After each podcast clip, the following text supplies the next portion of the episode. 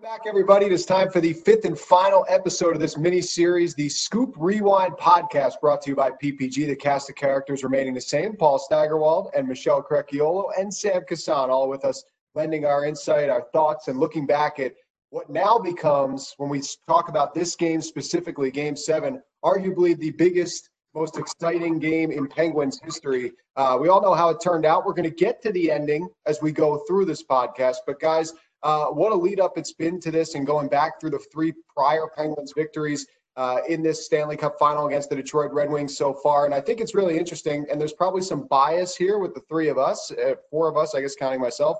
Uh, but we cover hockey, we're around hockey. So I think we probably all think, I don't want to speak for anyone, but the Stanley Cup playoffs in and of themselves are the best postseason in professional sports.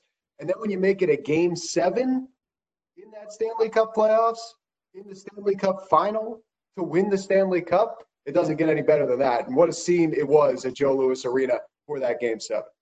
Yeah, I mean, this is all the most you can ask for as a hockey fan and just someone who loves the sport. And I can't even imagine what was going through everybody's minds uh, fans, team uh, players, you know, coaches, management, just everybody involved uh, around this game. Just it's the highest uh, stakes you could possibly imagine. So, and it did not disappoint, that's for sure. I remember being uh, really excited to go and see the game, but not having a way to get there. Uh, so I texted Mario out of desperation. I said, you know, is there any way I could get to the game tonight?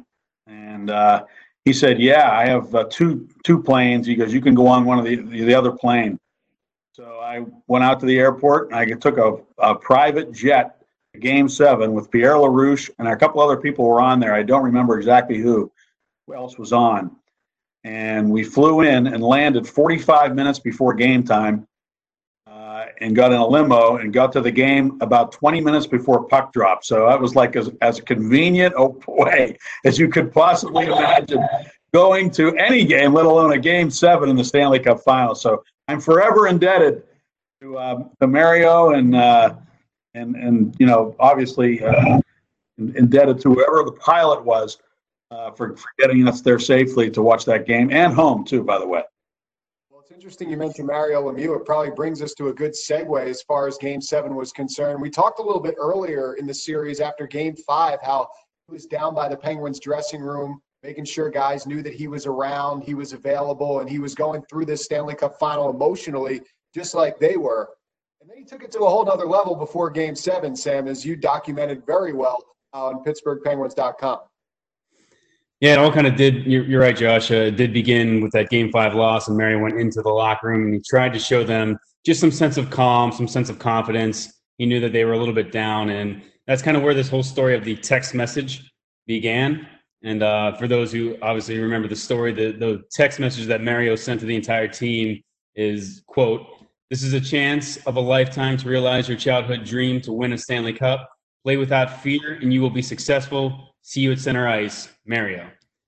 So that's a good way to wake up for uh, the morning of Game Seven. But as I said, going back, the, the kind of steps that led up to it are pretty interesting too. It, it, began again, as I said, Mario being in the locker room after the Game Five loss, and then Ray Shero actually texted Mario and thanked him for being in the room, and then Mario responded, uh, "quote again, we are family and in this together. We don't need anyone that's only with us win or tie. I think this is our year. Let's forget about it tonight. It happens. We'll win on Tuesday, meaning Game six, and win the cup Friday.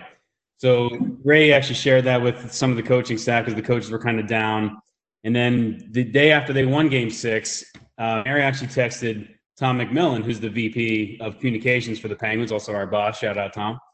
Uh, Mario texted Tom and uh, and asked him. He said, uh, "Tom, do you think I should send a message to the guys before the game tomorrow? Something inspirational, you know, along the lines of this is your chance to realize your childhood dream. See you at Center Ice, Mario."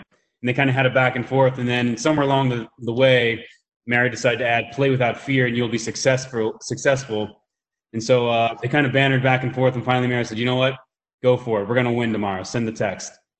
So they did. They sent the text. Obviously, the boys. They got them amped up and got them fired up and ready to go. And and go, looking back on it now, actually, one of the funny takeaways was Mario's quote because as he was texting Tom, he basically said, "You know, I'm no novelist. I just speak from the heart." and I think it might give the boys a little boost, you know, something as they step on the ice. I hope so anyway. Well, it worked. of course, as everything Mario does, it absolutely worked. And I think the brilliance of it too was uh, saying, "I'll see you at center ice," because Mario kind of pinpointed on that. He wanted them to have that visualization that they were going to win the cup. They were going to see him at center ice. They were going to raise the cup. This was their chance. He wanted to embed it into their minds because, I mean, you talk about this is a little off topic, but you talk about sports psychology and you think of like field goal kickers.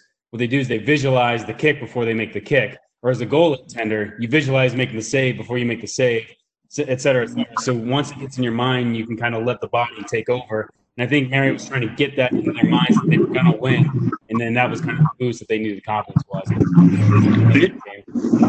You know what I think is really cool too is that he texted Tom McMillan and asked him if he thought it was a good idea. Uh, a for Tom, that shows you the confidence he has in Tom's opinion of things like that. It also shows that Mario's cool enough to know that you know an idea that he has is probably worth bouncing off somebody first before he just goes ahead and does it. You know what I mean? It's just the, the whole that whole process is intriguing to me, and uh, I think it's neat that uh, that he did that. And uh, question I have, Sam, when did we all find out that he did it? I don't. That's what I. That's the part I don't remember. Was it after everything was over with, and then they kind of revealed that he had done this? As, as I recall, is that that that, that right? Yeah, it was. Uh, actually, it was when all the media came onto the ice and interviewing the players about winning the cup. That's when they said something because nobody said anything at the after the morning skate because obviously yeah. I, mean, I don't want to say you lose. Yeah you, you, yeah you don't want to jinx it. Yeah exactly. So uh, n- nobody said anything after the morning skate for game seven where max talbot quote unquote predicted his uh, big big outburst. But, but they were silent up until the moment when the media came onto the ice and that's when i had first heard about it actually too honestly. And, and that's when they first started speaking about it because even a lot of us in the staff i think a lot of the trainers equipment guys, they didn't know. Uh, this, it was solely with the the coaches, the players. Obviously, um, the GM knew. So it was it was something they kept really closely intact in, in, the dressing room. So and then but then once you win and you know the stories can be written and the, and the folklore can be told, then I think they all kind of came out with it. So it was it was after the fact on the ice. After in retrospect, seeing this whole series play out again as we've done these podcasts, I have a greater appreciation for him coming to center ice and dropping that puck before game one because it was like Mario's series as the owner. And, you know, he, he started it with the puck drop and he ended it with being in center ice, uh, you know, with the cup uh, and Sid and everybody. So that's pretty cool. And I, I just happened to note last night, and was, we'll get to that, I'm sure, at the end of the game, but uh, on, on this celebration, uh, in the background, when they're interviewing the Penguin players. It just happens to be Natalie uh, Lemieux and Austin and one of the girls. I think it's Stephanie. Uh, they just happen to be on the bench right behind where these interviews are being conduct, conducted, so you can see Natalie how happy she is, and she's like a fan. It's just I, it, what it, what sunk into me is this was a really personal victory for the Lemieux family to win that Stanley Cup it was more than just a team thing, an org, even an organization thing. It was a it was something they all wanted very badly for Mario and for themselves, and they were really having a good time with the win. Yeah, I mean, Mario did save the team, got the new. I think that was the ultimate goal was to win a Stanley Cup. So uh, it was a fruition of a lot of hard work that he put into a lot of weird hard work. Mario obviously never wanted to be an owner. He wanted to be a player, and you know, when he hung up his skates, I think he thought he'd be done forever. Now he's digging deep into bankruptcy issues and working with different creditors and like things he never you know and you know Mario he's more of a you know he's not an outgoing overly outgoing kind of guy. He's not like a Pierre Larouche. So he's having to do all these things and he put in a lot of hard work and a lot of grind that you know he did for the best of Pittsburgh for the best of the Penguins. So I think for him to see kind of finally all come to fruition it had to be extra special love what uh, some of the players had to say, by the way, going back to the text message. Uh, Sammy mentioned how it would be a good text to wake up to. And I thought it was funny that Sidney Crosby said, first of all, I didn't wake up. I don't think I slept. so I saw it right away. and, uh, you know, Max Talbot, you mentioned the positive thinking, and he actually said that's something he believes in, uh, you know, that, you know, the, the power of positive thinking. And he said by getting that text message, you know, puts that image in your head that this is what it's going to look like. And it absolutely did. So and I love your point, Staggy, about it coming full circle. It's just amazing, you know, from Mario standing at center ice to him meeting the team at center ice. It, it couldn't be more perfect. So, uh, definitely uh, such a such an awesome story, and I'm glad that we get to touch on it here for Game Seven. Staggy with the flair for the dramatic. well, no, I just happened to, you know, it, it, occurred to me because I didn't really remember that puck drop. You know, I, I, didn't remember that moment. But seeing it on television, we talked about it in an early podcast. I mean, I don't know. You remember the crowd sound like on that tele on, on the telecast? It was an outpouring of emotion by the Penguins fans as he stood there. It was fabulous. Just a great, great moment. And and what a way to end it all with him, you know, texting and saying, I'll see you at center ice in Detroit and then winning the cup. I mean, you couldn't write a better script. I know what phone Pardon? What were the phones yeah. back then? Were they the Blackberries? Yeah. yeah, they were Blackberries. Yeah, they were. It was a Blackberry, and they also closed it in the locker room. Yeah, they, they posted the actual text in the locker room as well. They hung it on the board. Penguins BB. Thank God we didn't sell the team to the guy that owned BlackBerry. Remember he he was interested for a while there. Yeah.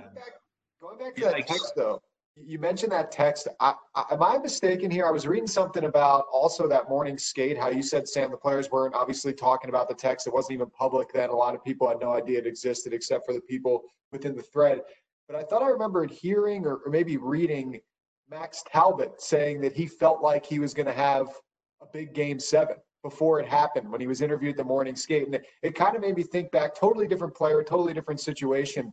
But one of my favorite teams growing up, I'm sorry in advance, Michelle, uh, was the 2001 Colorado Avalanche.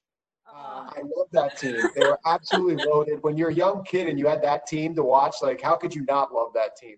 And I remember very clearly. I yeah, still call you. still triggered by that, but sorry, go ahead. So one thing I remember really clearly from that is uh, in Game Six of the 2001 Stanley Cup Final, the Avalanche were down three games to two, and they were going to overtime in New Jersey against the Devils, who, of course, like the Red Wings, had won the year before. And they were in the dressing room before overtime, and Ray Bourque stood up and said, "I'll get the next one, guys." He scores the overtime goal. They go next game back to Denver. They win the Stanley Cup. Then that iconic shot of him lifting the cup over his head happens. So I, I'm not saying that Max Talbot was going full on Ray Bourque, but the morning of game seven to say that he felt like he was going to do something and then to have the night he did, I could draw some comparisons. I think Max Talbot, from everything I've watched now, going back through this series, and by the way, watching these games, this is the first time I've watched them again. So, you know, in game seven, I watched it last night and I had never watched it. I mean, I was in, I was at the game, but I never went back and watched the actual game on television. So it was really cool to see it for the first time. But Max Talbot again was it wasn't just the goals; it was all the stuff he was doing. He was used in so many different ways.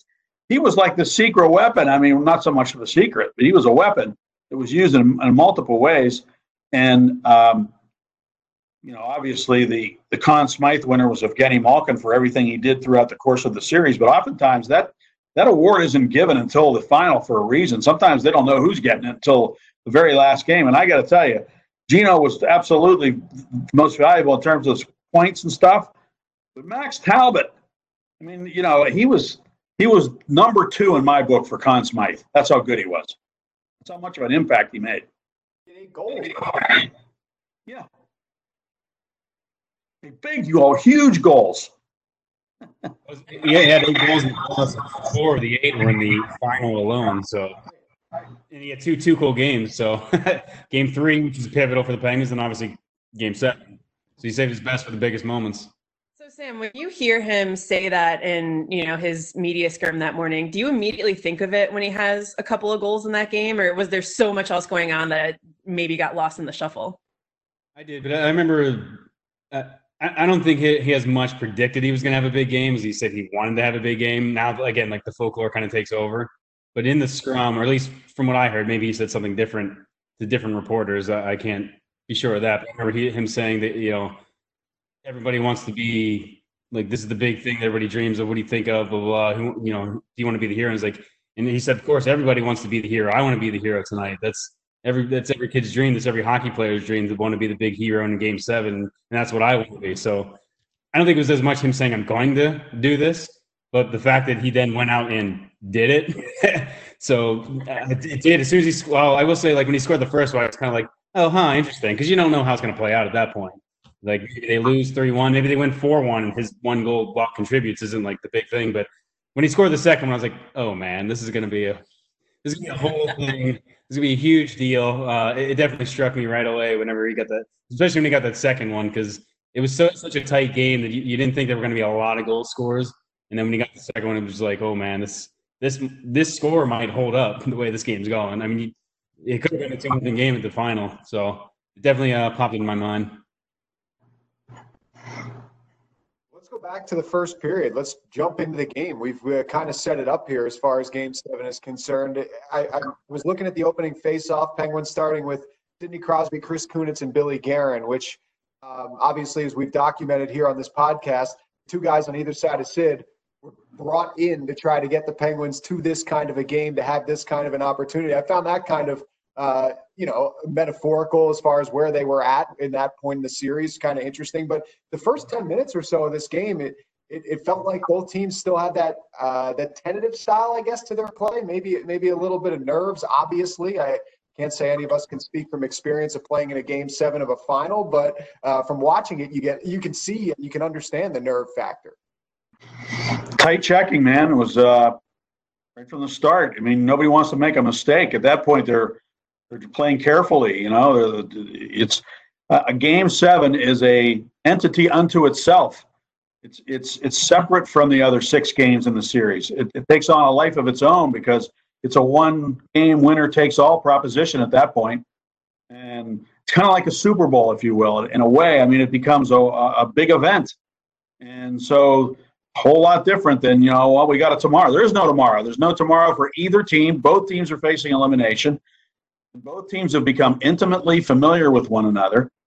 And I think that was uh, evident early in the game. I, it just felt like these two teams have become very respectful of each other's talents, very aware of what each other's could do, player by player, and they were sticking to one another out there and playing a more close checking, defensive playoff style game right from the start.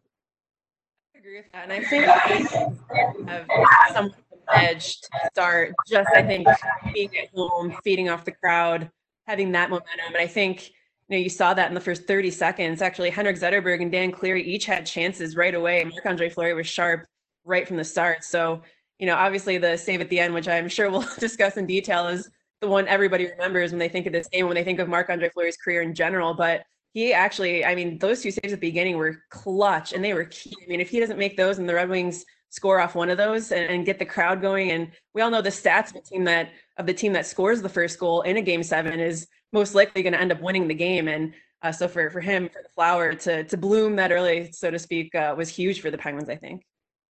Interesting, we brought up Talbot too, because going in, the one roster change they made was, if you recall, we talked about Game Six, how they put Sykora back in the lineup. When they put Sykora back in the lineup, they put him with Malkin and Fedotenko, and actually bumped Max Talbot down to the fourth line.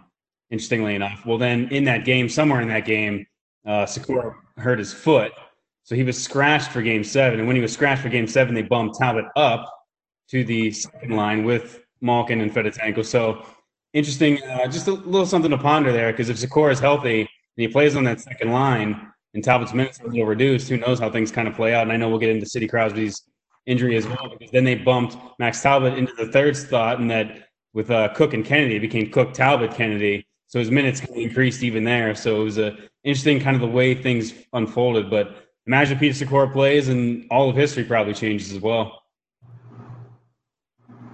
Point. And that's just a, another example of how interchangeable some of those pieces were in a positive way. I mean, of course, within that Penguins lineup, especially deeper in the lineup, it's outshot the Red Wings 10 to 6 in the first period. A couple things that jumped out to me. I'm sure you guys, if you have anything, feel free to share. But uh, the and I, I love how Doc Emrick called it the Kronwallian hit, which I know became a thing with Nick Kronwall on Max Talbot. Uh, thank God Max saw him at the last half second there. Otherwise, he's probably not scoring any goals in that game because he's probably unconscious. Uh, that, that, was uh, that was something that stood out to me. Penguins drew a penalty uh, seconds after that on Brad Stuart, but otherwise, I mean, you, you had some saves as Michelle mentioned early from Marc Andre Fleury at the other end. I thought Chris Osgood late in the period was really good. Uh, particular save that jumped out to me was Fleury off the draw on Alpi little windmill with the glove to keep it out. Yeah, uh, guy. I know. Sorry, Michelle. We're just crushing all. I know. My heart. Some things that jumped out to me. I didn't think the first period. I mean, as far as drama was concerned, it didn't uh, swing the pendulum all that much. As, as Staggy mentioned, just a tight checking, two really good teams that understood each other. I think it, in in a sense, it it gave the Penguins confidence because they had been so awful. Let's play, let's face it, in Detroit. Although games one and two they felt they played better, but their record, their results in Detroit were so disheartening that just to come out of that first period without any goals being scored on them and being in good shape was probably a victory of sorts psychologically. Uh, Billy Guerin got the first shot of the game for the Penguins five minutes into the game, just to give you an idea of how things began in this game. And uh, you mentioned uh, the, the hit uh, by Kronwall. I, I, I, can see Kronwall doing a lot of that in his career against the Penguins, and I was always upset that the, the officials let him get away with things like that because many times I felt it was interference, like that he would hit a guy who never touched the puck, which is exactly what he did on Talbot. It should have been a penalty. And I happened to be listening to the Pittsburgh radio broadcast synced up with the television. So I got a chance to hear what Phil Bourque said. And that's what he said. He said he thought it should have been a penalty. And then they did have a penalty right after that. And it was a good power play for the Penguins. They didn't score, but they got some momentum out of that. And of course, the Penguins' power play had been phenomenal throughout the entire series. There was a point in the period, you might remember this, Michelle, because you probably thought there should have been a penalty when Malkin uh, went to the net with Filppula and kind of tied up his stick as he was going to the goal. It was a really good scoring chance uh, for and no penalty called. This was late in the period. And also, I noticed, and I wanted to ask you, Michelle, about this. They had Datsyuk and Zetterberg together. Was that always the case? Was that a two-headed monster uh, for Detroit, or were they usually in, on separate lines? runs. Obviously, that's a center. I think that's his natural position, and same with Zetterberg. So um, I want to say they were usually on separate lines, but uh, unlike Sid and Geno, who don't usually play all well together for extended periods, I think obviously Datsyuk and Zetterberg were two players that were able to do that more for extended periods. So I think it was definitely a combination that Babcock went to a lot these two years that the Wings went to the final against uh, the Red Wings for sure. I, I thought the Red Wings were well, and, and you know, Mike and Borky made good points about this. They weren't shooting the puck, and when they were, they weren't getting it on the net. And the Penguins were blocking a ton of shots. And what they were saying, uh, and we could, you know, this this holds true throughout the hockey game. Some big blocks early and late. Um, that you know that was a, a facet of the Penguins game that really the media were really starting to take note of, and the coaches on the opposition and like members of the Detroit organization, they were marveling at how many shots the Penguins were blocking. I thought that was interesting. Uh, that the, you know a lot of guys were giving up their bodies to, to block shots. That was a big part of why the Penguins were successful. Another gritty aspect of their game, you know, the hitting, the blocking of shots. Those are two things on the grit meter, I call it, that were very high for the Penguins in this series. Yeah, 20 blocks. I mean, they also had 20 shots in game six, too. So it was kind of, you could see the desperation level as well.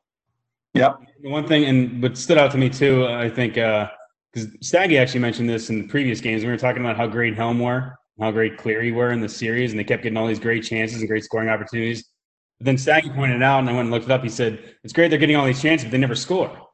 And so uh, I looked it up. Helm and Cleary combined in the seven games, three points, two goals, one assist. So those those two guys combined for three points over seven games you think about all the great opportunities they had. Conversely, you had the Penguins with like Tyler Kennedy coming through, Jordan Staal coming through, Max Talbot coming through, all these all these uh, role players, if you will. And I think that was a huge difference throughout the series, obviously in the game seven. But Cleary had two great chances in the uh, first period. Like Michelle said, one was right off the hop, like 30 seconds in. And those guys just couldn't score. And I think in the second period, Cleary actually blocked a shot from Lidstrom, his own player, that might have been ticketed for the goal. He was trying to get out of the way. But uh, it was just it just those guys like as as great as they were all series, they just couldn't convert, and I think that kind of edged the difference in, in maybe in the overall game. It's funny. I remember Jim Rutherford when he was hired. He said a lot of times the stars cancel each other out in the playoffs. It's those other guys who make the difference, and that was a classic case of that. And that's why I'll say it. I said it already a few times on these podcasts. The team with the best role players wins the cup, and the Penguins definitely had the best best role players in the NHL uh, in the playoffs, and that's why they won. I, you know, we know they have stars, but everybody has stars. It's those guys that make the difference. And can they put the puck in the net? Sometimes they don't score all year in the regular season, like a guy like Craig Adams, but they wait for the right time to put the puck in the net. Max Talbot being the ultimate example of that in my book because he wasn't a guy who was putting up a lot of numbers during the regular season, but boy, throughout his career, even in junior, he was good in the playoffs. Yeah, I would agree with that because I felt like something where the stars shine for both teams, that their best players were their best players. We talked about, you know, Zetterberg having a million scoring chances, you know, how good Sid and Geno were and, and, and how big of a boost Datsyuk was. But I felt like in this game seven that they did cancel each other out. I didn't think that Datsyuk or Zetterberg had much of an impact at all on the game, really, in, the in the long run. And, you know, Sid and Geno, obviously, the Penguins lost Sid. And Geno had some moments, but it definitely was Max Talbot's night and his game. And so I, I, thought that was interesting that I felt like they the, the best players didn't make a whole lot of an impact. I thought in, in this you know game seven. I don't know if you guys feel the same way, but it did feel like they can't. I mean, Sid was injured nine, at nine thirty-five of a which period was it? The second or third? First period. First second period. Second period. Yes. I think it was earlier. Five and a half minutes in. Yeah. Five and a half. Yeah. It was, there was fourteen thirty-six on the clock whenever you got uh took that hit from Franzen. Got it. So second period, you know, we're talking about Max, right, Josh? That's yeah. He gets the first goal. That's a man. Was that a big goal? You know, you talk about first goals, but the longer it takes for that first goal to be scored, the bigger it is when it is scored. I think you also saw that. You know, you mentioned two things earlier: Max, obviously in and of himself, and role players. And you have a guy like Max playing with Geno Malkin there to begin the second period, which was nothing new with Dan Bylsma, as we've discussed throughout this podcast. But it was certainly something that gave the Penguins an edge with these guys being able to jump up and down the lineup and produce. And in that situation, I found it interesting that Brad Stuart was the defenseman because he had an adventure of a game seven overall. Uh, but I think Max Talbot's going to be in his nightmares and probably still is to this day. and and yours. Yeah, that's fair too. Uh, but you know, I, I I give the Penguins a lot of credit. Like, there's something to be said for those early goals. We talk about them a lot, but maybe to your point, Staggy, with with how the Penguins played coming out of that first period with it being scoreless, to get a little bit of energy from that, and then just a minute 13 into that second period to kind of ride that wave of maybe. Uh, I don't want to say newfound confidence because I think they certainly believed in themselves to win that game, but uh, rejuvenated energy, maybe. I don't know how I would describe it, but they rode it to a point to get the lead and get that all important first goal. Their speed and their tenacity and their, um, you know, the, the, depth of talent and their forechecking uh, per se was, I think, a big factor in that whole series. And Max Talbot, as much as we talk about the goals he scored, I mentioned it in one of our previous podcasts. Right from the first time I ever saw the guy play a pro hockey game, he was really good at getting in on defensemen really quickly. Gets right on them. For some reason, he, he was able to turn pucks over. He's not a big guy, but for, he, he knew how to get in there and make it defenseman, force a defenseman to make a mistake.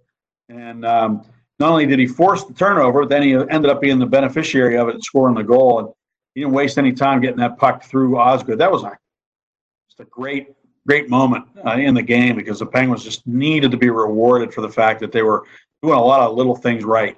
And I, I felt like their game was, they were carrying the play, if you will. And I say that meaning they looked like they were the team that was playing with confidence. They were the team that was making things happen, and they had nothing to show for it until Talbot scored that goal. Yes, you mentioned, the goal wasn't just that Talbot got on the forecheck and forced the turnover. But then after the puck came, because the puck came off of Malkin's skate and right to time. So he had to have a quick reaction to just collect the puck. And then he went, and as soon as he got the puck right at the side of the net, Osgood committed and went down. But Talbot didn't shoot right away. He cut to the middle, forced Osgood to kind of get up and reset, which he probably should have just stayed down and shuffled over. But Osgood went to get up and reset. And as he's getting up, that's when Max shot it off quickly. And that's how he beats him. Because if he shoots it right away, Osgood makes the save. Or if he waits a split second longer, Osgood gets down and makes the save. So literally, it was the, the perfect move. And I remember interviewing him for the um, the 50th anniversary documentary, and he said he, he kind of realized that. He said he got the puck on his stick and he looked up, and Osgood was down, so he didn't want to shoot it right away. And he had a little bit of an opening to cut to the net, so he started to cut to the net. Because as, as he was going, he saw Osgood kind of reset, and that's when he just snapped it off.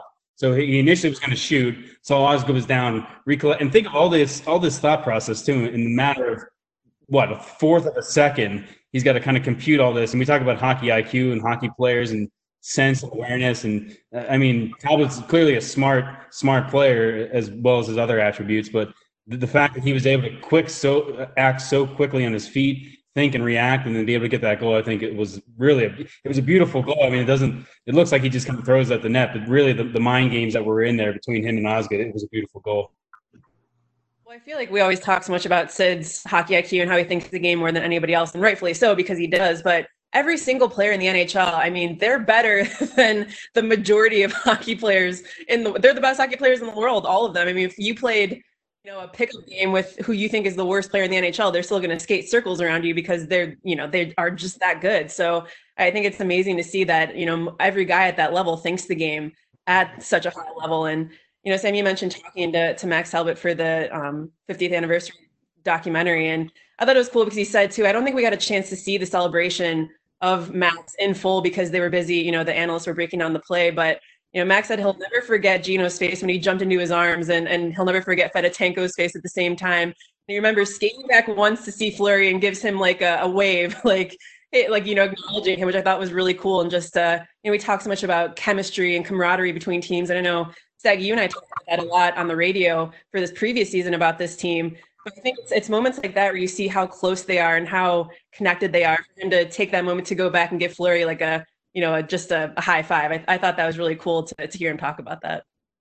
Yeah, and you know, I, they showed uh, going to a commercial break on the telecast last night. They showed uh, a little glimpse of that thing that Fleury and Talbot used to do before the game, where they got nose to nose and and they you know made those faces at each other. That was like their little ritual before the game. Those two guys, and uh, they just showed a little snippet of it. I don't know if you saw that, guys. When they went to one of the commercial breaks, so those two had just had a special deal going, you know, right from right from the start. So that was always cool to see them uh, interact. You know, in the you know. That's one thing about those those guys. They were young. I mean, they were young and they were having a good time. It was a loose team, and uh, they they were really enjoying uh, the ride there. I, it, it's the, the, we talked about the veteran players, Kunitz and Guerin at the start of the game, flanking Sidney Crosby. Make no mistake, those guys were big factors, but also the youthful exuberance of this team and uh, was was a big factor, I think, too. Versus a Red Wing team that maybe just had a little bit more in their bellies. They were not quite as hungry uh, as the Penguins were, who were desperately trying to win, and the Red Wings had already won just a year before. That was interesting by Max Talbot towards Marc Andre Fleury after he scores. I actually wrote that down. And I said it, it kind of, to me, showed that there was a, a, little bit more of a quiet confidence than we even maybe realized about not just Max, but this Penguins team. Just kind of like, okay, there's one. Yeah, we're in front now. That now, now we take care of business from here on out. That's how I read it, at least. It's a great shot on on uh, Versus, I think, or NBC, whoever was broadcasting it at the time um, of him just kind of giving that subtle pump. And you know he's looking at Flower when he does it. And I think there's something to be said for that. Yeah. It's hard not to actually also acknowledge the French Canadian flavor of it all, you know, with Mario and and then those two guys being the big, you know, big stars, um, especially Talbot, but obviously the goalie Flower too making the big save. I, I I just think it's kind of cool that there was a there definitely was a French Canadian flavor to the Penguins because of Mario being at the top and and, and really, if you think about it, throughout the history of the Penguins, there's been a lot of French Canadian spice uh, with the Penguins going all the way back to Jean Pronovost and Pierre Larouche, and uh, of course Mario coming along, and then Flower, Chris Letang, and uh, Pascal Dupuis later on became a very prominent figure. So we've had a lot of, uh, and of course I didn't mention, but Michel Briere was a heck of a hockey player, and I got a chance to watch him. So thank God for those French Canadians. More ways than one. Take that one nothing lead. They get the important first goal, and then just over four-ish minutes later, Sidney Crosby gets hit by Jan Franzen by the scores table.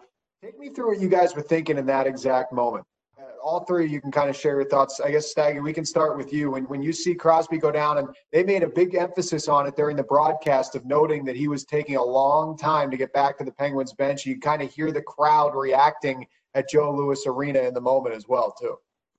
Well, can I, I here's here's the deal with me. I, I got to the game. I didn't have a ticket. I didn't have a seat in the press box. And if anybody knows anything about Joe Louis Arena, you guys know There is no press box. They forgot to build one when they built the arena in 1979. I'm not kidding. I mean, they put it's it's, it's the last. It's behind the last row of seats. And in Joe Louis Arena, it was one big bowl. So in the last row of the bowl was this press box that had very little room. The booths are small and everything. So there, the way you get into it was you had to come in from the side, from the seating area to get into the press box. So I stood at the top of the aisle that led from the press box down towards the ice. I, and there behind me was a door. You could take this door, go out, and then you could take the steps down to the bowels of the arena. So that's where I stood. And I was so I was just looking to my right. I could see Ray Shero and the Penguins staff, uh, and I stood there. So I'm looking up the wall to my right as Sid gets hit by Franzen. So I couldn't. It was hard to really tell exactly what happens when you're. You know, you miss a good game, guys. A lot of times when you're in the stands. Uh, something you learn. Like you get the atmosphere, you get the odd replays on the scoreboard. In fact, don't forget this is an old building, but you don't necessarily get the same depth uh, of what's going on in the game when you're at the game. And so, you ask to answer your question. I don't remember the Sid hit that vividly, just other than the fact that I know he went off the ice and he was shaken up. So, and then he he had been hit on the wall. Watching the game again last night, I realized he got hit hard. That was a bad hit on his left knee, and there's a reason why he only took one more shift the rest of the night. By the way, I said 9:35. I think that's the time that he came back for his last shift, midway through the third period. Um, yeah, I wrote down 6:30 into the second, roughly, is when he collides with Johan Franzen, or Johan Franzen collides with him. That was a the mule got him good there, no doubt. Speaking of interference, I mean that, that was a clear interference there, where there's a loose puck and both guys are going for it. Crosby's trying to get it, and Franzen just cuts off his angle to the puck and just hits it. And the guy doesn't even have the puck. So Michelle, that should have been a penalty. No offense. Uh, that being said, uh, I actually I, that's, I meant to look back at that, Sam. So expand on that. So what what, what exactly happened in that sequence? Because I looked at it last night, but I forgot to look for that. See if he had touched the puck. yeah, the puck was actually going along, excuse me, along the wall in the neutral zone, and Crosby was tracking to get there, and Franzen was coming across. So Crosby's trying to get the puck at the neutral zone. Franzen's coming across, and instead of even going angling towards the puck, he just hits him. So Crosby doesn't have the puck; it's ahead of him. He's just going to retrieve it. He had never touched it at all. No, that's that's what I wanted last night. I, I knew it was ahead of him, but I thought maybe he had pushed it that way but he never touched the puck. You know, that's the kind of stuff that drives you crazy. I mean, seriously. I mean, really, you know. But it's Game Seven of the final, Stag. You the whistles. Oh, I know all about it. I know all about it, but you know. I will say I didn't because we were watching the play. I was actually watching the puck, and then I saw the hit, but didn't think anything of it because then you see the hit, but then you're following the way the puck trajects. And the Penguins, I think they went D to D in their zone, and then that's when you see Crosby hunched over 87 kind of just gliding along the blue line, really not even like kicking, like he's just gliding. And and, and I, I, they did say uh, it took him forever to get to the bench, and at that point I just kind of watched him and zoned in on him because I, as Staggy said, we were in the press box, so I was just watching him go to the bench, get to the bench, and he went straight down the tunnel. And you're just thinking, oh man, you of all the times this could happen, of all the games that you could lose, not only your captain but the best player in the world you know, this this is not not ideal. This is not an ideal circumstance. The one thing I will say is the Penguins did have a one nothing lead at the time, so put them in a little bit better position. They would eventually make it a two nothing lead. So you're playing a little bit ahead. You've got a little room for error. And the other thing is, it was about they'd had what 35 minutes left in the game, so they had to fend off Detroit. It wasn't they had to play an entire game without Crosby, but they had to fend them off for the final 35 minutes, which is hard enough to do. You're just hoping you can minimize as much of the impact as you can. Yeah, and you know, right after that, you know, you, have this swing, right? You got Sid leaves, and then the Red Wings get their first power play opportunity. Uh, it's a holding call, and uh, I think on Geno. I, I, I, don't know who at the box, but anyway, the Wings had been four for 21 in the playoffs, and they were three of those four goals uh, in the series, rather, and three of those four goals were scored in Game Five. So their power play, as good as it was, it was number one power play in the regular season. Uh, it wasn't that great, except for that one game in this series. That was a great opportunity for them to tie the game, and they they couldn't pull it off. Penguins penalty killers did the job I think as from a Detroit perspective, that's where the you know entire game changed for them. I think you know you look back on it, that's the play where I don't want to say they lost the game, but you know we we've talked about and Mike Sullivan talks about all the time about grabbing momentum, and the Red Wings had a huge opportunity to do that. You know, in front of their you know home crowd, in front of their fans, to in, right after the Penguins lose Sidney Crosby to get a power play goal, and they didn't take advantage. So I think you know looking back on this game as a whole you know, we can talk about Nick Lidstrom not being able to score in the final seconds, uh, but I think this sequence here is where the game turned for them because they couldn't find a way to swing the momentum back in their favor. You mentioned it earlier, Josh, and I think it's worth mentioning again is uh, just how brilliantly the coaching staff juggled their players after Sid went out and found different combinations, and how lucky the Penguins were to have some really good players that they could bring up from their fourth line and plug in. And you know, they started off with uh, Malkin playing with Dupuis, uh, and Fedotenko. And Fedotenko, by the way, was flying. Okay, he had scored a couple big goals in a game seven for Tampa. You could tell he was enjoying the moment. And I, I don't know if people really appreciate what a what an impact he made, but he was he played really well in this game. He was he was motoring out there. And then you know you had Kunitz playing with Staal and Guerin. So Staal moved up to play between Kunitz and Guerin and Sid Sidney Crosby's spot. You had Talbot with um, and Kennedy uh, at one point. So you had all these different combinations, but the guys that were able to move around were uh, and Talbot, and of course Staal moving up, uh, which was a good thing because he was raring to go too. I thought Staal was playing with a tremendous amount of confidence, and the and the added ice time, he really took advantage of it. I, I, I thought uh, probably more than any other player. I don't want to say he benefited. I don't know what word to use, but he took advantage of the opportunity when Sidney Crosby got hurt. Actually, I was curious of your take on that, Staggy, because I was surprised they did break up the Cooke Staal Kenny line because they were so effective against the Red Wings. I, I understand bumping up your next best center is Staal. You bump them up with Guerin and Kunitz kind of to fill the void. And then honestly, by the third period, it was just a mission. I mean, Tommy Fitzgerald was probably just sweating on the bench, running up and down, tapping anybody you could. Because it was literally like every combination you could possibly imagine. Like there was by the time you got to the third period, there were no line combos. They were just throwing out anybody that they could, any bodies. I think Guerin took a little shift with Adams, and you know Satan was up with Kunitz and Talbot. I mean, it, there was just everybody was everywhere. And you wondered at what point, you know, when is it like because they're in the middle of a change and not everybody can get off? Because I know when when Talbot scores, if I'm not mistaken, and you can correct me on this, but it's Kunitz who makes a, a great play on the wall, and he and he's out there with Kennedy and Kunitz and Talbot. So, so I, I think at that point, Kunitz had been on the previous. Yeah, he was on the previous shift, and because he's a left winger, he was on the uh, far side of the ice, so he couldn't get off. So he he makes one last play on the wall there to bump the puck up to Talbot, and away he goes on a two-on-one. And what a goal! I mean, and I thought of this earlier in the in our podcasts. Remember when Talbot hit the post on Osgood in Pittsburgh early in the in the in the series? he he rang one off the post on him. And I, if you, when, I remember seeing that replay, and at the time while we were doing this podcast, I thought, boy, that's a kind of a portent of things to come because Osgood was off his angle, and and Talbot could easily have scored there, but he hit the post on the far side.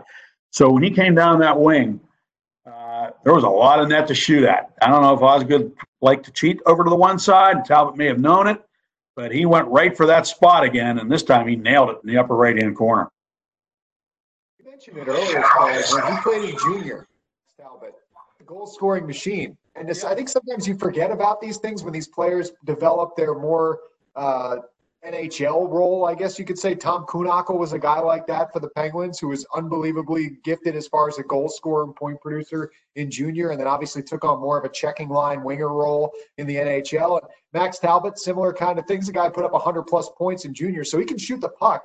You just don't always get those kind of opportunities uh, when you're playing deeper in the lineup, playing in a more defensive minded role, a more checking line role. And I give him a lot of credit because that was, a, as uh, we've heard Phil Bourque say on the radio many times, a goal scorer's goal. He picked his shot there and he put it home.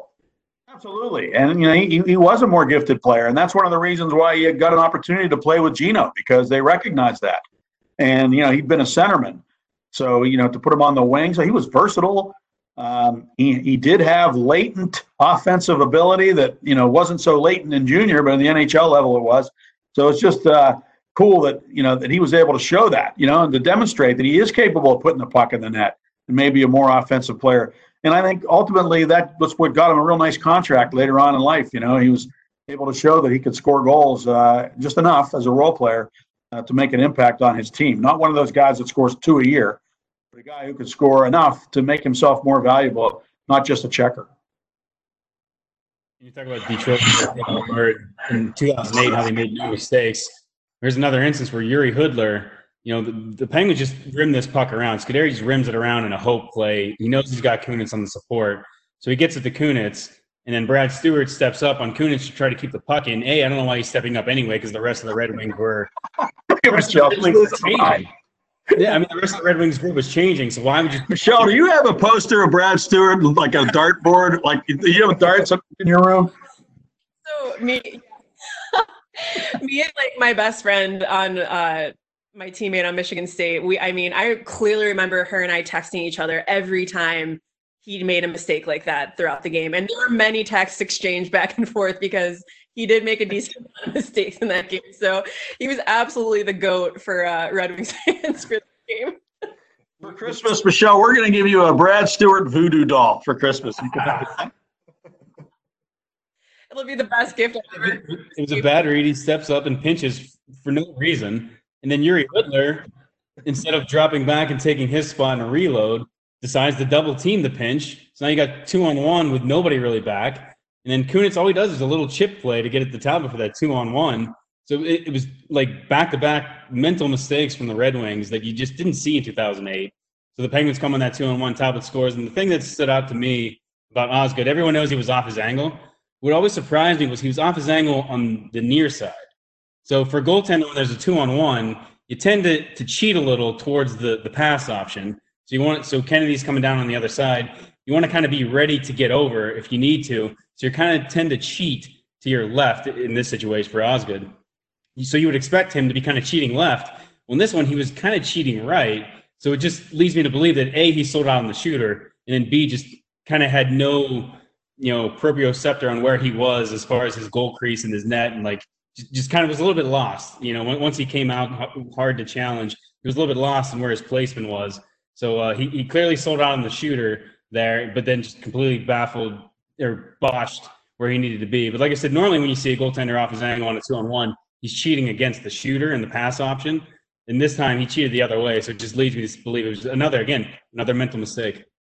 Yep.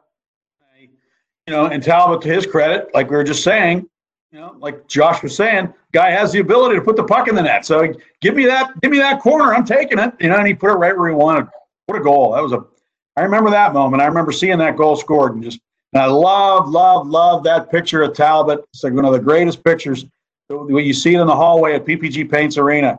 He's got that look like the cat that ate the canary look on his face when he's down on his knees celebrating it. That's just a famous photo. I wish I had it. I'd hold it up and show it to you guys. I just love that picture.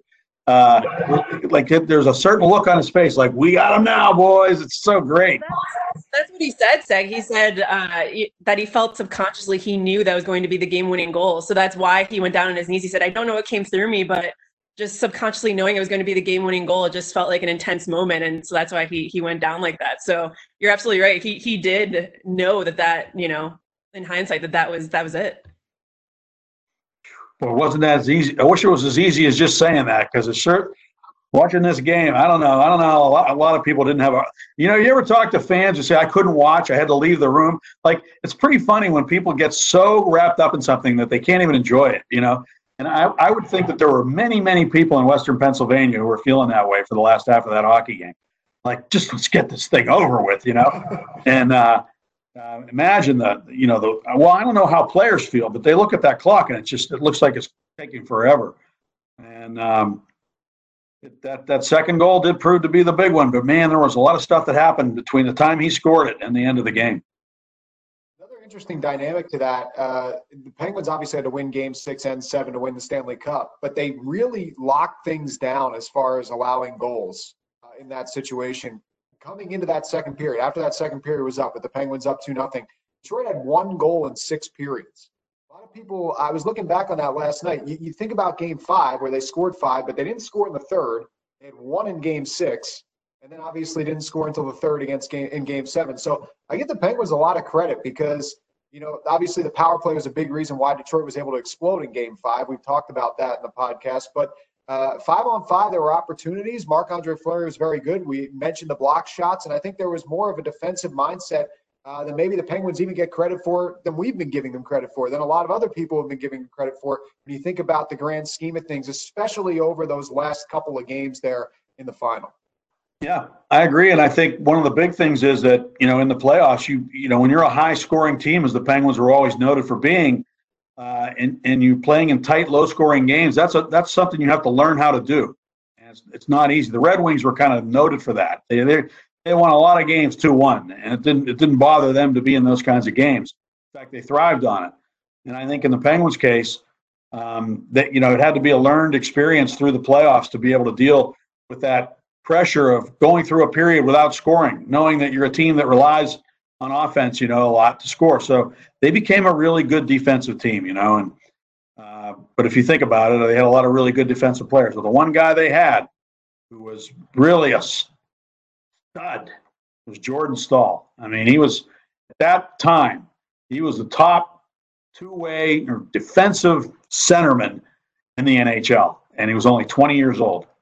And uh, you saw how how much he meant to the team.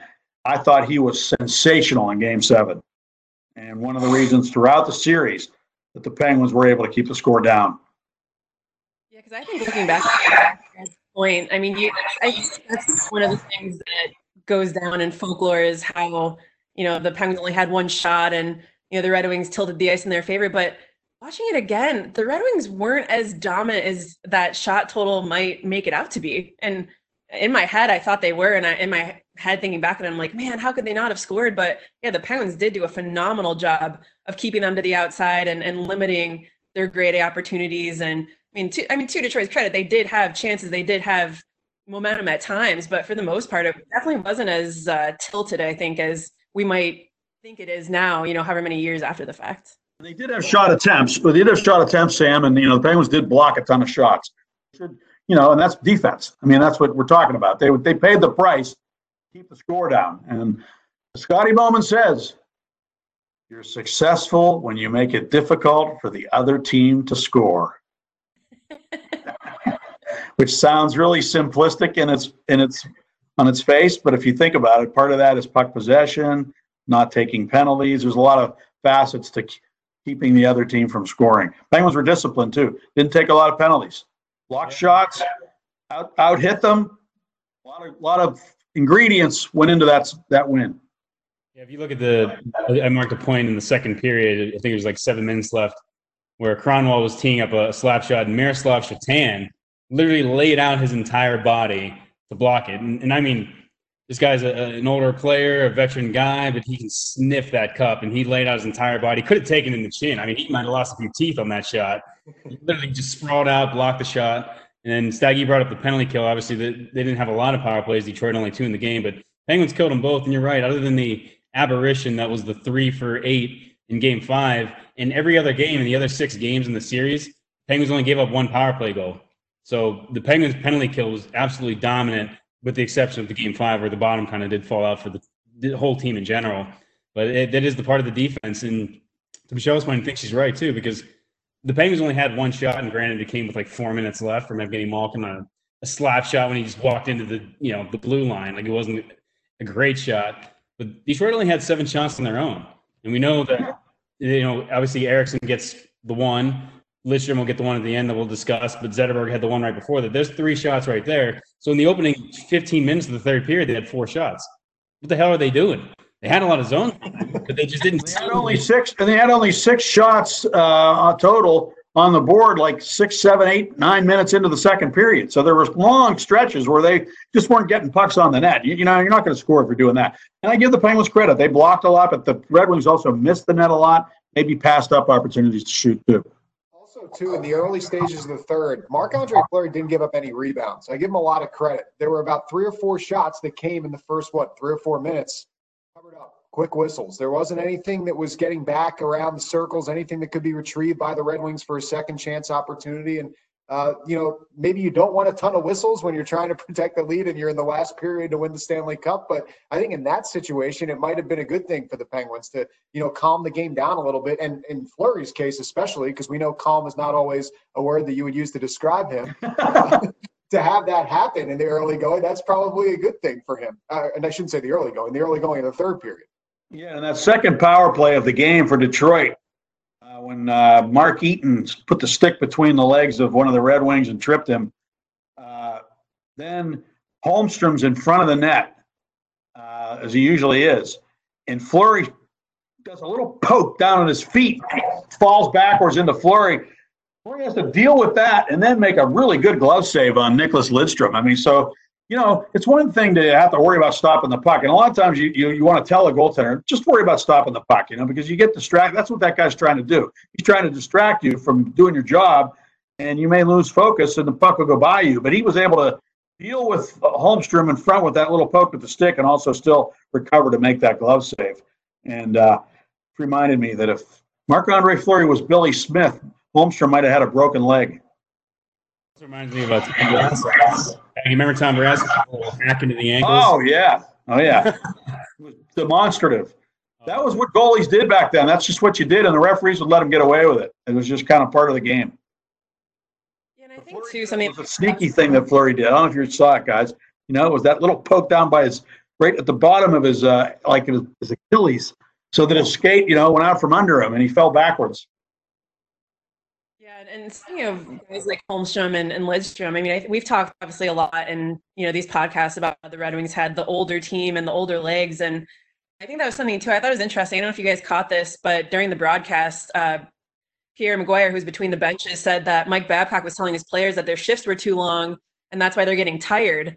And I think you could see that almost like the fatigue, um, especially too with Nick Lidstrom. He played 10 minutes and 28 seconds in the second period alone. He literally played over half the period. And, you know, he's almost 40. Holmstrom's almost 40. I mean, obviously it's game seven of the Stanley Cup final. Guys are hungry. Guys want to win. But you could definitely sense that the Penguins had more of that hunger. And I just don't know if the Red Wings had enough in the tank to to do it. And I think that was evident in this third period because, you know, even though they had their chances they did get a goal to make it 2 1 from Jonathan Ericsson with, uh, I want to say, six minutes left. Uh, they just they just didn't have enough to get over that hump and to get the score tied and, and kind of take it to overtime. So I thought that was interesting that the fatigue really we talked about it catching up to them at different points in different games, but I, mean, I think this is probably the best example of that this third period here. You know, Michelle, um, watching this, I mentioned it earlier in the series. Hossa was very dangerous, but he got less and less dangerous as the series went on. And I don't know what Red Wings fans were thinking of him looking at this guy and I'm thinking, this guy is one of the most talented hockey players on the planet. And I'm not feeling anything coming from him right now. He's not, I don't see the emotion. I don't see the hunger, the desperation. He's kind of a mechanical hockey player. And and, and I think that he let them down. I mean, he went to Detroit because he thought he'd have a better chance to win the cup, as if to say, "Well, I don't have to do my part. You know, this way I get to just ride the wave, and you know, I'm going to be with the best team. We're going to win the cup." I mean, it's like I just felt like he, he didn't he didn't make uh, uh, enough of a contribution considering you know his legacy as a, one of the better European-born players really in the league that ever came into the league in the last you know, 25 years. Yeah, you think if anyone would step up and show hunger, it would be him, and he just didn't do it. And I think it was a very forgetful year for him in Detroit. That's for sure. Well, I think Mish said the, the Red Wings really looked tired, and I thought obviously they looked tired throughout most of the series as Staggy plays the world's smallest violin. Uh, but uh, but I also think once they were down to nothing, they they had to shorten their bench, and they had already taxed these guys. I mean, poor Zetterberg. I don't I'd love to go back now and like look at his, the minutes this poor guy's played, and he was and he was all out effort every shift that he was on the ice, and that guy gave it his all and just had nothing left in the tank. And when they're shortening their bench and they're just asking too much of these guys who are already a little bit tired up in age, and, and I think you're right, it just caught up to them. They ran out of gas, and that being said, it still came down to six seconds. They still had a chance to get it tied. So you got to give the Red Wings a lot of credit, but I think they just kind of mismanaged their minutes throughout the entire series and then once you get to the seventh game, you know, if, if you don't have it in the tank, if you don't have the juices to do it, there's, you just can't do it. It's not about effort. It's about how much energy you can muster. And I think the Red Wings kind of ran out towards there towards the end. I think they got out coached. I do. And, uh, you know, I, I think you look at it, we talked about it earlier. You, don't think a guy like Justin Abdelkader might have made a given a, a jolt, uh, you know, some, given some something for Detroit if they had thrown him in there for Game Seven? That's you know they needed a spark. Uh, they didn't think they did. So I think one of the things, I mean, the, the, that's the flip side of the same coin. I talk about how, in my mindset, was we can't beat this team in Detroit. I think they thought they couldn't lose in Detroit, and I think that they maybe put a little bit too much stock in their, you know, their success that they, you know, that they were just going to win because they were. That's what they do on their home ice, and we can't beat them. And maybe they didn't respect the Penguins uh, quite quite enough to you know to maybe try to change up the you know the the uh, the, the, the momentum or however you want to say it. Just just give it a little different feel, like with a young player coming in there to give them a, a spark. They didn't play him. You said it earlier in the in these podcasts, Michelle. It's amazing. The guy was really good early, and he never he never got a sniff the rest of the series. It is pretty crazy about how the Penguins Red Wings matched up and the depth, and we mentioned the excitement from the younger players within the Penguins lineup. But there still were some older guys in the Red Wings that had some impacts and impact, I should say, on certain instances within the game. Like, for example, Nick Kronwall. We talked about his hit earlier on Max Talbot.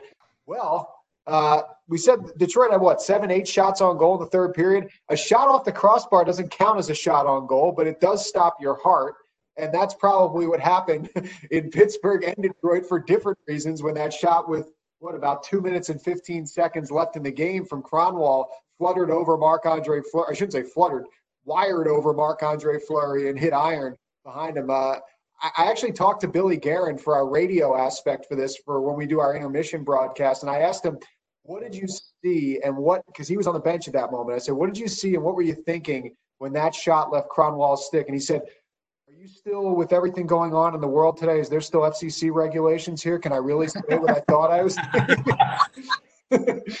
well, meanwhile, yeah, that, that, that goal that would have tied the game. You know, they already had scored that first goal from Ericsson on that one timer with uh, 6:07 to go, and the Penguins had no shots on goal. It was seven minutes to go in the period. They had no shots. I mean, they were rope a doping in the third period, and you know, see, that's I think, I think that's natural when you consider what the Penguins had gone through in Detroit. Here they were now finally in a position of controlling a hockey game and they weren't quite in a mode of t- generating more offense. They were sitting back too much. And I think if that game had lasted another five minutes, the Red Wings would have tied that game because it, it was just you can't keep playing like that forever and expect to, to you know to be successful. Penguins hung on for dear life, but the Kronwall shots hits the crossbar, that ties the game. And uh, I think in, in in retrospect, uh, the Penguins are fortunate that it didn't go in, and they're fortunate that the Red Wings didn't tie the game because they weren't generating any offense whatsoever. You talk about the, the 20 minutes, uh, Penguins probably a lot of fast lives. In the final one minute and 20 seconds, there were four whistles. In the final, in the final one minute, the final 80 seconds of this hockey game, you had four whistles, four excruciating whistles. And the one thing we didn't touch on, which I think we can t- hit here quickly is that the Penguins got dominated in the faceoff circle. I mean, they were really bad in that game, and it's all well and good throughout most of the game, but that, those final four plays, the Red Wings won every faceoff and were able to get opportunities off of every faceoff, including with 6.5 seconds left, right, Josh? Correct. And that was the one that, uh, well, we talk about moments within this game that have kind of been frozen in time. I know everyone talks about the save Marc Andre Fleury made on Nick Lidstrom. As Sam mentioned, a face-off win by Henrik Zetterberg. Brian Rafalski's shot kind of pinballed to that near circle. I want to hear from you guys because you lived it as far as being a fan, as far as working that game, being at that game. What is going through your mind as that puck comes to the circle? We can all, I can, I mean, I know you guys can see it too. The slow motion of Fleury starting to shuffle with his body up and Lidstrom being, realizing that it's Lidstrom of all guys at that circle coming towards the puck. It's not Brad Stuart. It's Nick Lidstrom. yeah, I was going to say. I remember. well, it was cool too because you know watching this game, uh, you could see that every single Red Wings fan at Joe Louis Arena was on their feet. Um, I think starting around when Kronwall hit the post, and I was also on my feet from where I was watching an apartment in Cedar Village and East Lansing on Michigan campus, and it just was. It's crazy how you can go on such a roller coaster of emotions in such a short period of time because yeah, you see Nick Lidstrom you see he has all this net to shoot at. I mean, you couldn't have asked for that play to that sequence to go better up to that point. It's just so much desperation and there's player on that ice Zetterberg to win that back, for Paul to get shot off top right to Lidstrom, like, oh, perfect. Like this is it. Jump across the way he did I'm Not gonna lie, from that moment on to when I started working for the Penguins, I hated Marc Andre Fleury for making that save. I mean, it was just it, it definitely I mean, I, I, was just I was here and then I was here. So that that was my perspective of it. But for Staggy and, and Sam actually being at the game, just what were you guys seeing? Well, it was the very end, and you're waiting to, for the time's ticking down. You're waiting for the clock to go, and uh, you know, the Penguins are. I'm, I'm thinking to myself, they, they got to survive this somehow. This is this is scary. I mean, and then what I think of in retrospect is that, a Josh said a little while ago that Fleur was doing a good job of controlling rebounds, but in this particular instance, he did not at all. He kicked it right out to Nick Lidstrom. It's like, oh my goodness, what are you doing? So then he created the opportunity for Lidstrom to be able to basically tie the game when, like with one second to go. Could you imagine if that puck goes in? Oh my! So now Flower dives across. He comes out and kind of shuffles towards him and gets his body over. And lifts the puck. If Lidstrom shoots the puck along the ice, it goes in. He, he, he elevated it just enough that it went off of Fleury's logo. But otherwise, it probably slides along the ice underneath it because he was Fleury was up in the air doing a Secret Service save. So, um, and then I looked over to my right as that happened, and I saw Ray Shero and those guys, and it was like Ray, it was like Ray Sherwood. Did we win the cup? I think he said something like that. It was like this. It, it, they were like it, because it, you know there was no time to anticipate the win. Like not like you know time five, four, three, two, one. Yay, we won. It wasn't that. It was like sudden life, not sudden death. Sudden life. You you know you won the cup and everybody was like shocked. We won. Oh my god, we won. I can't believe we won.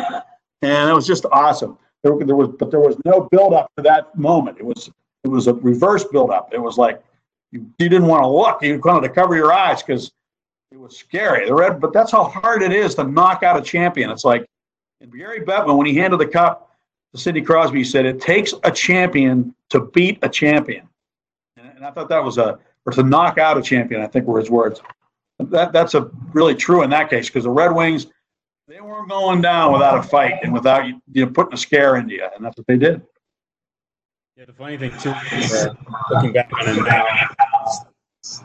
The nice thing about it is that normally when you're covering these games and the final five minutes, you go down and you're out right outside the locker room because once the game's over, usually you have like a five minute segue, then you go into the locker room. But because it was game seven, they knew they were going to give the cup away. You had that leeway, so most of the media we were able to stay up in the press box and and watch it develop. And uh, man, it, it's almost reminiscent. I think a little bit of Mario Lemieux's goal in Game One against the Blackhawks, and way back in '92 with the shot, the pass, and Mario just in the right spot. Those players, Lidstrom, Lemieux, they know where to be. They know where to go. They they just always seem to end up in the right spot and get the right opportunity. And you're right, Staggy. Fleury definitely kicked that rebound out a little harder than he had to. he was just trying to get it as far away from the goal as he wanted, but he was just trying to get it away, not probably not realizing Lidstrom's right there. And then when Lidstrom got him, yeah, instead of staying nice and straight up and even like kicking over, he, he for whatever reason shuffles over instead of like giving a hard kick to line up in his position. I think he might have been a little mentally panic mode there. He comes over and then just like leans his body. It was, if you're looking at a technical standpoint, it was an ugly, ugly save for a goaltender but it looks great on the highlight reel, right? and that's what really matters. And then I remember the save was made, the puck goes into the corner, from there you're like, play, clock, play, clock. I mean, your eyes are darting back and forth. Is this over? Is this over? Is this over? And, and I think even the players on the ice didn't know because the horn, I, I, don't know if you remember that second, the horn never really sounded. So for the final, yeah. at the really end, like a lot of the guys didn't know it over. And I remember Craig Adams like jumped on the puck when there was like one second left and was like refusing to move and the Red Wings are jabbing at him to like try and get the puck and the rest of the Penguins are just like standing around and they don't know when to celebrate. So you're right, it was kind of a weird moment because then some realized that it was zero. I think Talbot realized early, threw his arms up, and Fleury was like still against his post, and Adams is on the ground, and I think Hal Gill came over to kind of like jumped on Adams's back, and you just had so many players not knowing what the clock was, not knowing what was going on, so they kind of realized it at different times. At, at different moments, and I think even the fans kind of realized at different times, at different moments, because it just happened so quick, and you didn't know what the time was. It was just, it, you're right. It was like that almost sudden life, if you will, like just jolted you to life. And of course, the whole Red Wings crowd it jolted them to death. well, the other uh, thing that occurs to me, guys, is that this was a cathartic uh, save for Fleury on so many levels because he had been a tragic figure throughout his career up to that point. He had a tendency to be involved in these moments of tragedy, you know, in games. Uh, thinking back to World Junior when he uh, allowed that awful goal against uh, uh, the U.S. Um, you know, and I, I, I, I feel like that was a huge moment for Flower. He'd been pretty people had been critical of him for whatever reason in Pittsburgh. is ridiculous because the guy was awesome. But uh, fact of the matter is, you know, that was that was so close to being a total disaster, and uh, it, it that's what made it so exhilarating that it wasn't, and it was a, an amazing moment in, in Penguins history uh, that everybody remembers uh, vividly in their minds. I, when you think about it, and also uh, one that uh, you know people cherish forever. And um, it's just a great, great thing to watch it again. One of the best parts of the team is just seeing the celebration and the raw emotion all these guys' faces. That camera angle of the ice level shot of them all just embracing and one guy going to the next. It's like they don't even know. To Sam's point, the carryover from after the horn sounds and the initial celebration, then you're just trying to find someone to hug and someone to jump on. And it's such a cool scene down there to see that. And I know, Sam, you, you eventually made your way down there. Uh, what was that like, first of all, you know, coming down to that ice level, being able to step into the scene there? I know we all experienced it in 16 and 17, but 09 was a little bit more unique because for a generation of Penguins fans, that was the first time they'd ever experienced something like this. I think it was cathartic in many ways. Uh, Staggy talked about the Fleury save. I think for the whole team after the 08 loss and how hard they took it, for them to kind of come around and the victory this time around was certainly a huge boost to them. And it, it was just great seeing them all with their families. You know, that, that's something we always forget about. We always see these players on the ice. We forget their husbands, their fathers, you know, their, their parents are there. So it, it, it's a huge team celebration. You realize it's bigger than just like the 20 guys on the ice. It's, it's a whole community of players, a whole big Penguins family that extends. And for them to go through those battles, those wars, and then, then come out and celebrate, come out on the winning end, and to share that moment with all the, the friends and family that they had there, I think it was really cool to see. I love how organized the Penguins were in terms of who gets the cup when. It's almost like they had a script. You know, uh, it, was just like first it was Sid, then he gave it to Guerin, who gave it to Gonchar, who gave it to Satan, who gave it to Sykora, who gave it to Gill, who gave it to Boucher, who gave it to Fedotenko, who gave it to Adams, and then Eaton. You know, so they all the veteran players, but it was like right, let's get out the sheet. Let's see now. Uh, like, uh, how did they know? How did they know who was getting it next? It was just amazing how orchestrated it was. Right. Some of those after all that mayhem, after all that mayhem, and now they've got they don't even know they're going to win necessarily, and they know exactly who's getting the cup and when. Were you guys surprised that Billy G was the first one? I feel like he had to be it, right? He seemed the obvious choice there, the veteran that came over, and I think he was the obvious guy to go first. Was he the oldest? He's the scene. Were they going by seniority? I think they must have been. I, I think just the way Sid and him, the relationship they had, and how much respect that Sid had for Billy G, and in a lot of the way he kind of galvanized the group too. I think they looked at him as one of the leaders, even though he was only there for such a short period. At that point, he was only there for a month and a half before the playoffs began. So uh, I, I think they looked at him as like almost almost the the Ron Hainsey figure, if you will, the, the older guy that, you know, it's been so long. He hadn't won a cup in, since 95 with the Devils. So I think that they wanted to really, I think Sid had it in his mind way before then that that was going to be his go to. About that June 12th date, guys, that's uh, it was the anniversary of Badger Bob being hired. Uh, it was the 87th playoff game played that year. Um, Geno's parents were not there. As big a story as they were in that series, with them showing them all the time, they didn't go to Detroit because they felt they jinxed Geno in the earlier games. So they stayed home and watched it on TV. Do you believe that? Vladimir and Natalia. And, uh, and when Jordan Staal lifted that cup, he looked like King Kong. He, he was he looked so big and he was such a he was the man in game seven. You know, like his defensive play it reminded me a little bit of when Mario when he would take over games defensively uh, early in his career in the playoffs in the '90s. He would take over games defensively. Of course, he was also awesome uh, offensively, and Jordan Staal was good offensively too. But from a defensive standpoint, he looked as big as life, bigger than life out there to me. So Malkin got the Conn Smythe. Russia never win that. You mentioned the, the, team when Gary Bettman handed the cup to Sid, youngest captain ever uh, to, to lift the Stanley Cup over his head. I also thought this was interesting.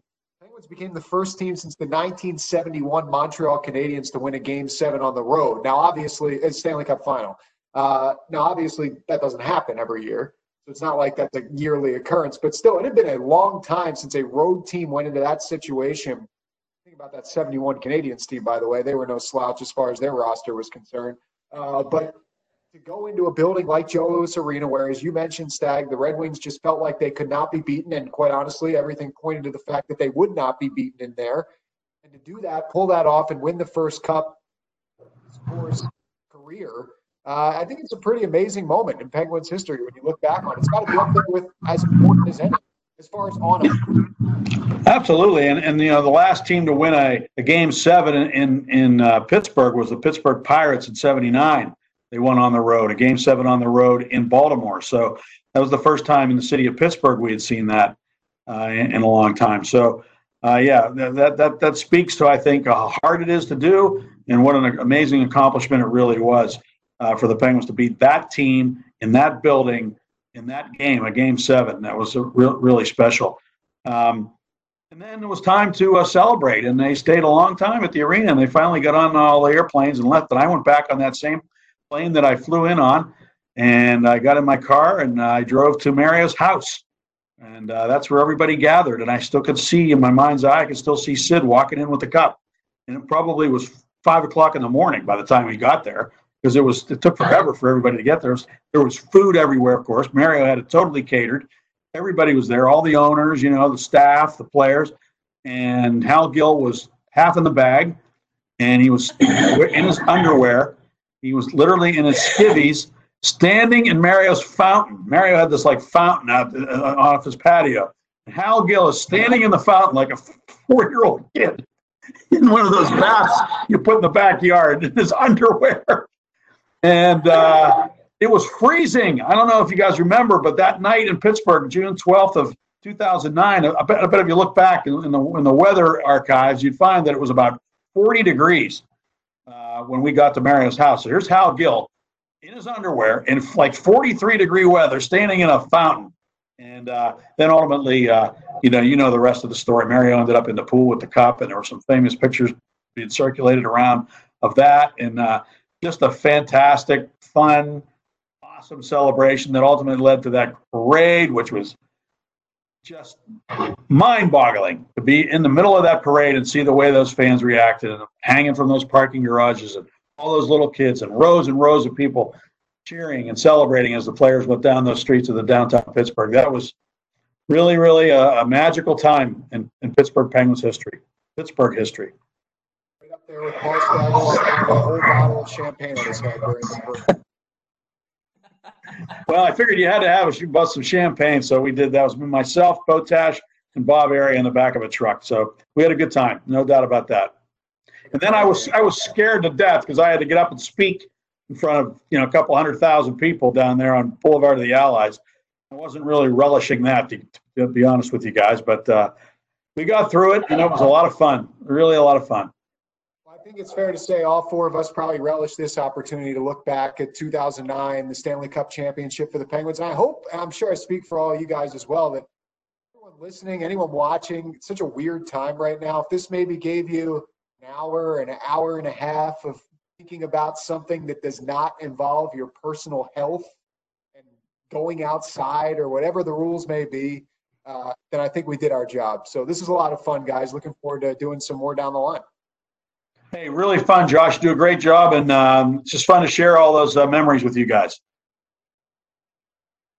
Yeah, I agree. Especially Sorry, yeah, I just quickly. I mean, just growing up a Red Wings fan, I was so lucky to be able to watch four, you know, Stanley Cups in Detroit. But um, and so it's been fun reliving it from that perspective. But you know, I couldn't be happier now to to be here uh, as a member of the Penguins family, to have an owner like Mario Lemieux, to have a captain like Sidney Crosby. I mean, they're the truly the best of the best, and it's seriously an honor and a privilege to be able to, you know, work for Mario and work alongside Sid and um, you know, to be able to deal with players like Marc Andre Fleury, who turned out, like I said before, to be one of my favorite people of all time. So I know all of us feel incredibly lucky to be doing what we do. And I feel this, especially for me, was just a huge reminder of that, you know, just, you know, how privileged we are. So definitely was a lot of fun. Uh, hot stoving with you guys for this, for sure.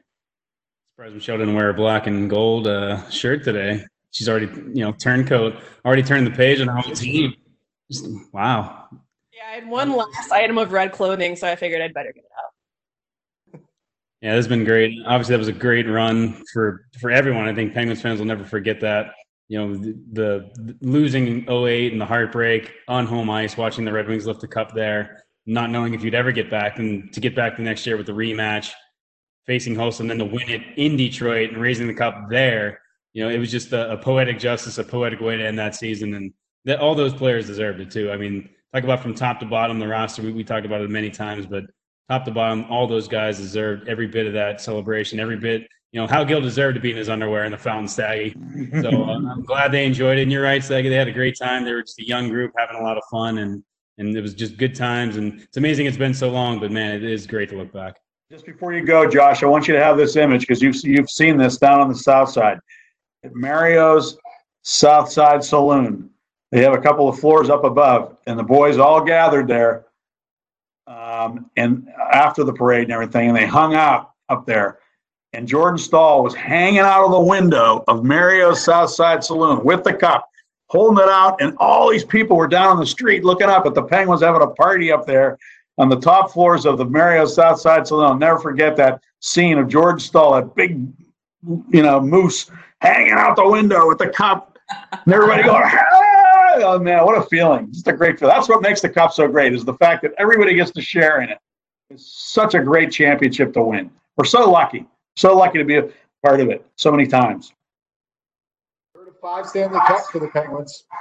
A visual that is to end you with here on this Scoop Rewind uh, presented by PPG. We hope to be able to do more of these for you down the line. We have some ideas in store. So, uh, again, we hope to be able to join you as this process continues and hopefully hockey talk continues as well soon, and then hopefully real hockey resumes uh, in front of our very eyes. For Michelle Crechiolo, Sam Kasan, and Paul Steigerwald, I'm Josh Getzoff. Also want to thank our executive producer, Wayne Gretzky Anderson, and everyone out there for tuning in. Stay safe, stay healthy, and we'll catch you next time on the Scoop Rewind presented by PPG.